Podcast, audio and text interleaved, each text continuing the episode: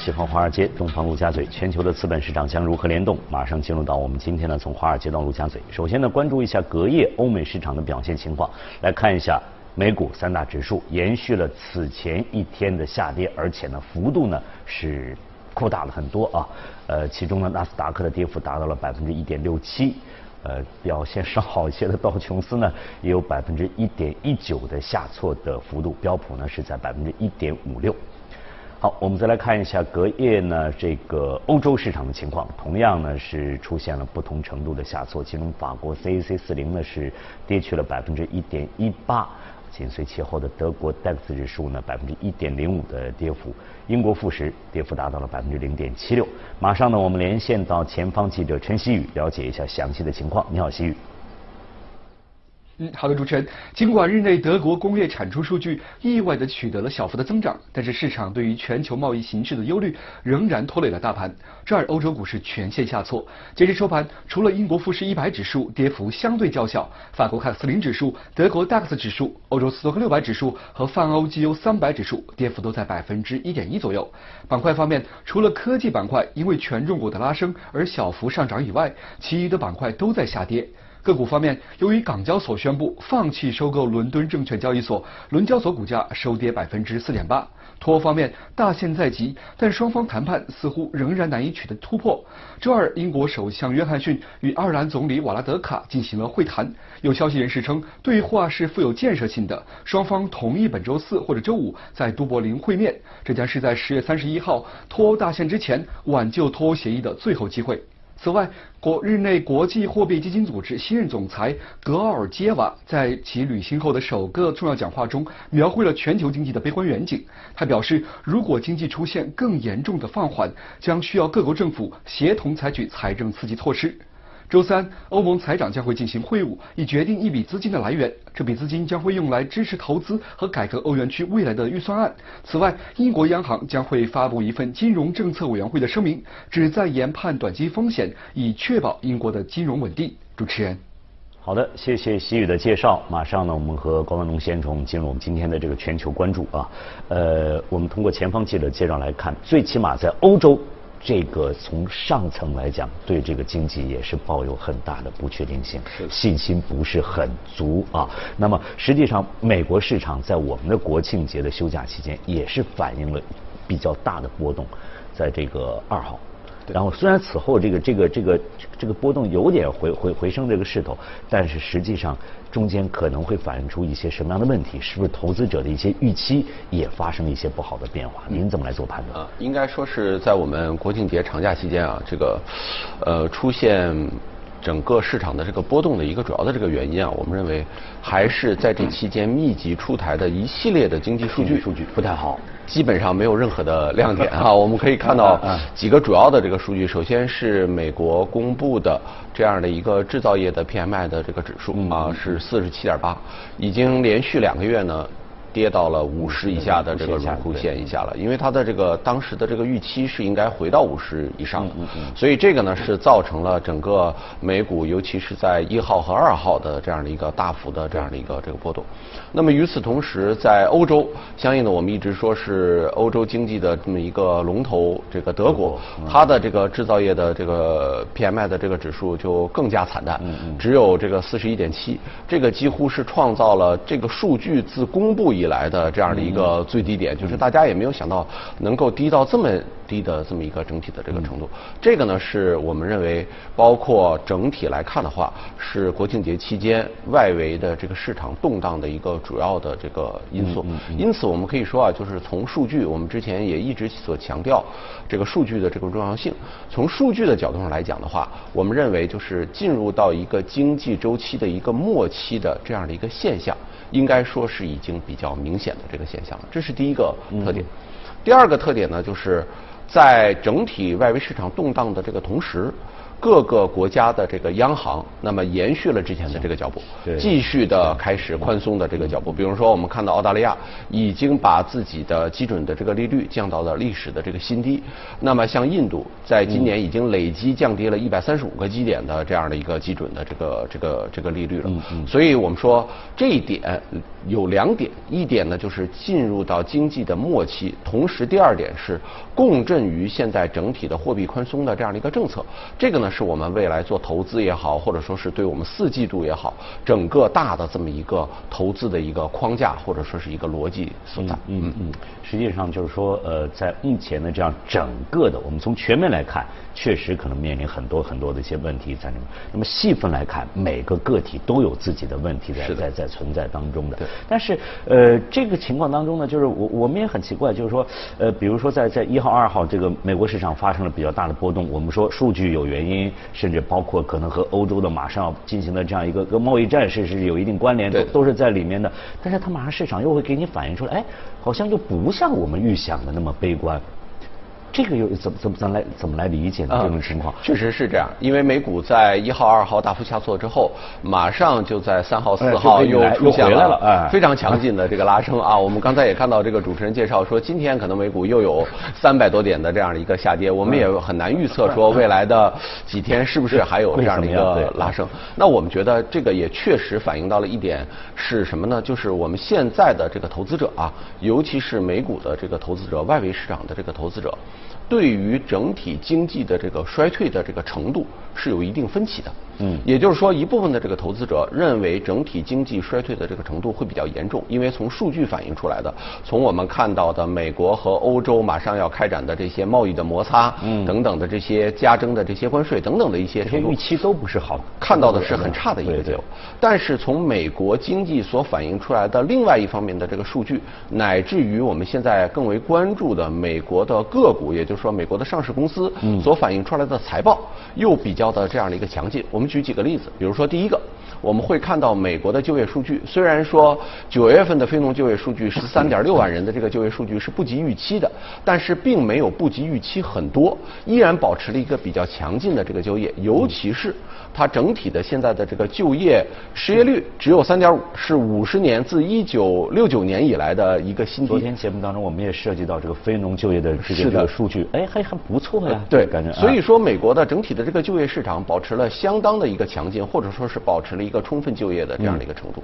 那么我们说，在这样的一个情况之下。尤其是美国又是一个以消费为主，它不是一个制造业为主的这样的一个经济体。那么制造业只占到它百分之十几的这样的一个这个份额。那么我们看它的这个消费市场、零售市场这些个股公司所反映出来的财报也依然比较的这个强劲。比如说我们之前在节目访谈中谈到的，像呃 Target 这些大型的零售商。嗯嗯。那么这些数据所反映出来的美国的经济主体的这一方面来讲，又相对来说比较健康、比较乐观。嗯。这也是报。鲍威尔在今天早晨的这个讲话里面谈到的，我们对于美国的这个经济还是抱有一定的这个信心的，这个又是给市场打入了一些强心针。对，更为重要的一点是什么呢？就是我们看到的非农的就业数据也好，美欧的贸易摩擦也好，给了市场以美国在十月底进一步降息的这样的一个预期和空间。对，所以在这一点上又提振了整体的市场。也就是说。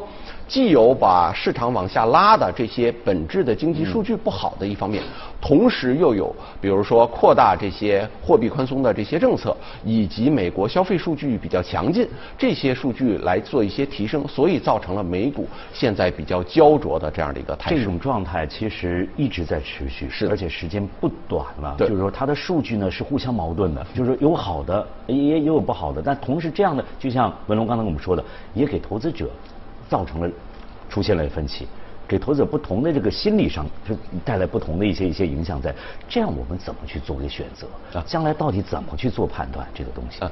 呃，所以我们说，现在如果来分析外围市场啊，尤其是美国市场，可能单从简单的货币政策也好，或者说是从一些基本的这个经济数据来讲的话，我们认为可能和之前的这些分析啊，已经有一些失灵和脱节的这些现象。嗯。因为就像我们刚才主持人您所提到的，对吧？美股徘徊在现在的这样的一个位置，呃，应该说还是一个。近似于历史高点的这个位置，在年内已经有三次。从去年的四季度开始到我们现在，好像我们反反复复一直 对对一直在一年的时间了。对，所以我们如果看美元的这个资产的话，可能还要回到一个本源，也就是说美元资产的本质就是美元自己的这个表现来看的话，这一点我觉得可能是对美股形成了最大的支撑，就是因为美元在今年即使是降息周期打开之后。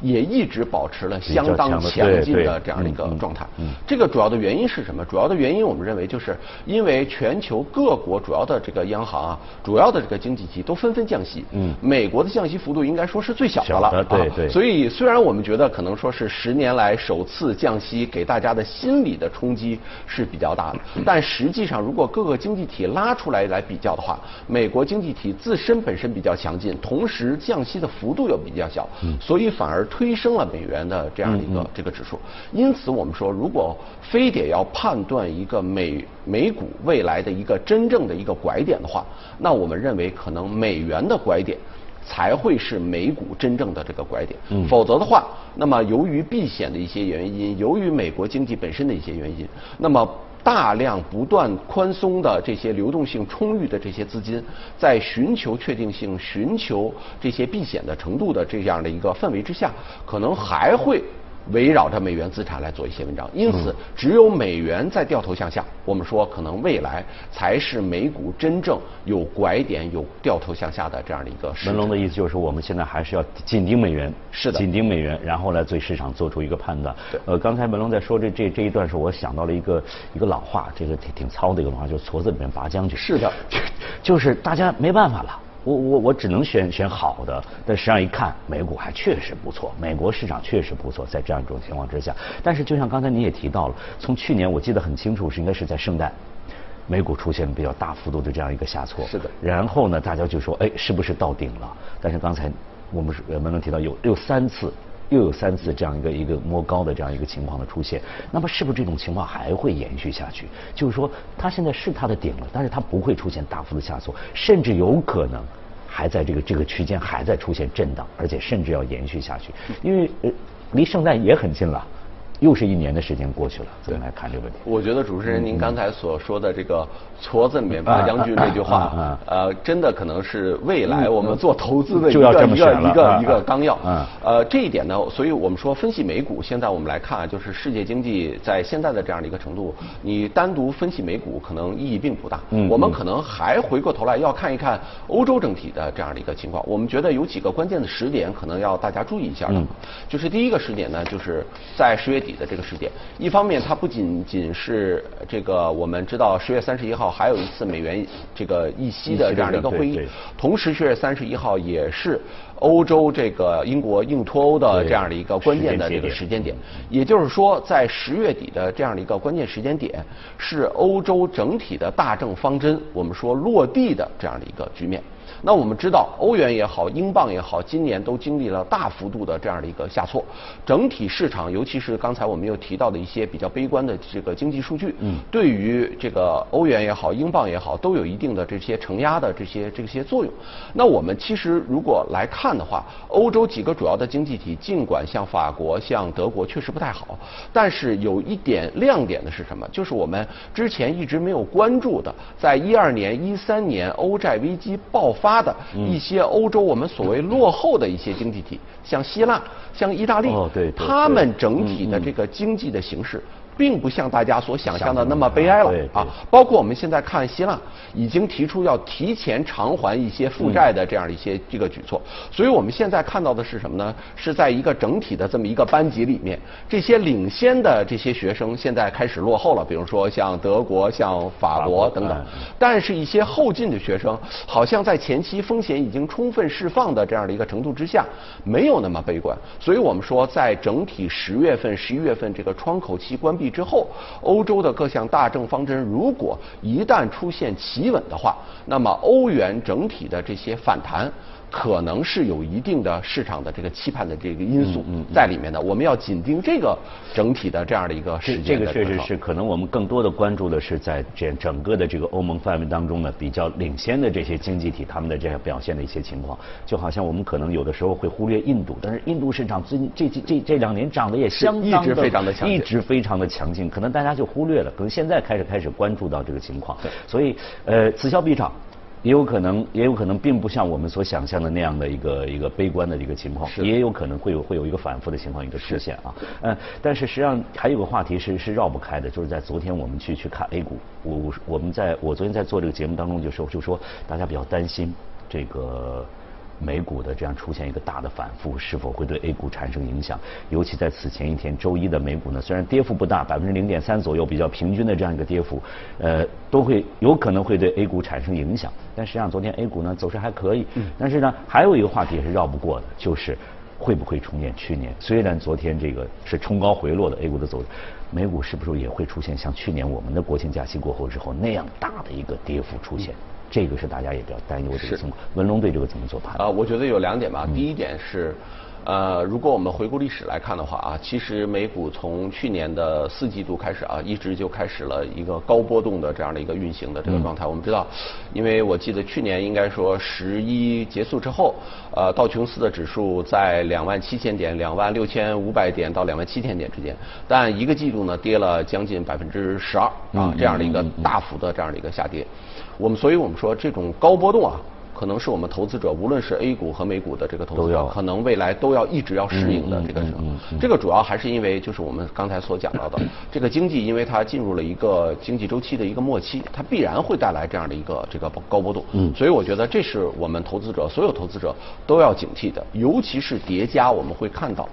四月份一呃十月、十一月，尤其是十月和十一月，这个各项的。政策也好，或者说是经济事件也好，确实太频繁了啊！美元的议息啊，英国的这个脱欧啊，美欧的贸易摩擦啊等等，会这个接踵而来。所以我们觉得，对于市场的这些波动带来的这些影响，我们肯定是不能够掉以轻心的。这是第一点。嗯第二一点呢，我觉得虽然它有相似的波动。但是我们觉得也还是有一些亮色的，这些亮色也存在于美股和我们的 A 股之中啊，不应该那么的悲观。为什么呢？就是因为我们会看到，去年美股造成下挫，除了一些贸易的原因之外，另外一个主要的原因是大家对于整体的货币政策是比较偏紧的，因为大家在当时所预计到的美元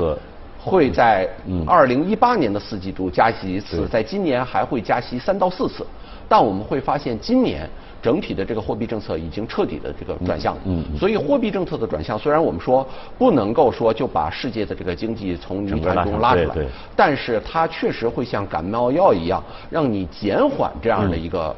这个效应。所以这一点，我们觉得是和去年截然不同的这样的一个大的环境发生变化了。嗯。第二一点呢，就是一些风险因素在去年我们是没有关注到的，在今年大。概率已经被 price in，已经被考虑到了。比如说一些贸易的原因，比如说一些各种各样的这些。就是形容一下，大家都是惊弓之鸟了，是的，已经经历过了，所以都在小心谨慎的。对，是的。第三个呢是回到美股和 A 股，我们会看到，无论是美股还是 A 股，我们对于从 PE 估值提升的角度上来讲，已经不抱任何的希望了，因为你经济进入到末期，PE 已经没有扩张的动力。嗯嗯。但是对于 EPS，也就是企业自自身的企业盈利，我们会看到还是有一些亮点。对，嗯嗯。比如说，我们看到美国的苹果公司，我们在前一期的节目里头谈到，虽然大家对于认为它创新不好了，但是不妨碍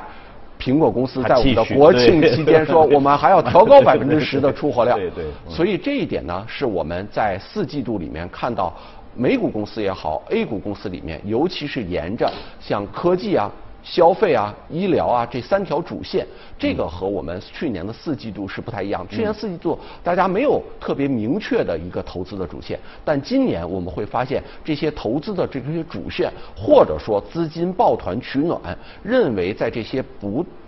这个大的不确定性的环境之下，拥有比较高确定性的这些资产的这些主线。是比较明晰的，所以我们觉得是和去年不太一样。呃，也也就透露一点，就是我们要选择我们投资的标的的话，要看看企业自身它的发展到底好不好？它自己的造血能力到底怎么样？是这个是比较关键。那如果我们能最后再给我们提一个建议，比如哪些大的领域和板块可能是你觉得比较稳定的，或者说能够比较平稳的度过这样一个一个选择期？是嗯，呃，我们觉得在美股也好，在 A 股也好，大概应该来讲的话，有不一样的两到三条主线是我们特别关注的、嗯啊。第一条主线呢，就是科技创新的这一条，还是要延续这个主线嗯。对嗯，因为我们来看的话，就是我们期待下一轮牛市也好，或者说是期待经济的企稳反弹也好，那么除了科技、除了创新之外，别无他路啊。对对现在其实就是我们说从经济本身的角度上来讲的话，它确实比较的低迷。但未来你经济周期从低谷往顶峰去走的过程，一定又是一次创新、一一次科技推动的这个过程。助推器对对，尽管我们可能说有多种不一样的细分的领域会成为未来的领头羊，但是这样的一个大的趋势是不能够改变的。嗯所以无论美股也好，或者说是 A 股也好，这些科技龙头可能是我们未来一直关注的这样的一个这个焦点。嗯嗯第二点，在美股和在 A 股不一样的一点是什么呢？就是我们在 A 股可能更关注我们 A 股所特有的消费升级和嗯消费转型的这些龙头。这些呢，我们可能说不仅仅说是我们大家现在所一直关注的白酒的一些股票，对吧？就是真正带动包括旅游啊等等带动的一些消费升级、消费转型的这些板块，是我们比较关注的。嗯嗯那么在美股呢，我们是看到的是医疗的这个板块，可能也是我们比较关注的一些板块。这个得益于两个特性，第一个就是本身在经济的末期，带有防御性板块的这个医疗，就是历来资金抱团取暖、历来资金涌向的一个比较。这个重要的这样的一个方向，这是一点。第二点是我们所反复强调的，从二零一八年年末到二零一九年开始就看到的，美国的大型医疗公司之间的这个并购愈演愈烈，所以我们会看到整体医疗或者说是医疗技术的创新可能面临着一个拐点、一个爆发点的这样的一个这个前夜，所以这一点可能对于美股，尤其也是对于我们 A 股连带的一些医疗创新的这些公司可能是我们未来投资的另外一条这个主线。所以我们觉得，在整体这样的一个不确定的环境之下，这样的两条主线可能是拥有比较大的一个确定性的这样的一个未来的一个投资的方向。嗯，呃，确实啊，这个一直是大家可能就是说心里比较悲观，但实际上就像文龙说，我们还是在其中可以找到一些亮点，而且这些亮点呢还是比较呃稳定的，甚至是有可能给你带来超乎你想象的的这样的。好，今天呢非常感谢文龙呢就这个相关话题给我们做的解读和分析，我们再来关注一下其他方面的一则消息啊。墨西哥的传奇歌手维森特·费尔南德斯的音乐事业呢持续了半个世纪之久。最近呢，大批的费尔南德斯的歌迷呢聚在一起致敬他的音乐生涯。近日，大批墨西哥民众聚集在瓜达拉哈拉，向传奇音乐人维森特·费尔南德斯长达五十年的音乐生涯致敬。费尔南德斯本人出席了活动，以动听的歌声回馈歌迷。维森特·费尔南德斯一九四零年出生，拥有歌手、演员、电影制作人等多重身份。他发行过一百多张专辑，出演过二十五部电影。在音乐领域，费尔南德斯被誉为“兰切拉之王”。兰切拉是墨西哥民间歌曲的一种，是由抒情浪漫歌曲演变而来的乡村音乐，深受广大群众喜爱。事实上，费尔南德斯不仅在墨西哥拥有众多粉丝，在拉丁美洲其他国家也有大批歌迷喜欢他的音乐。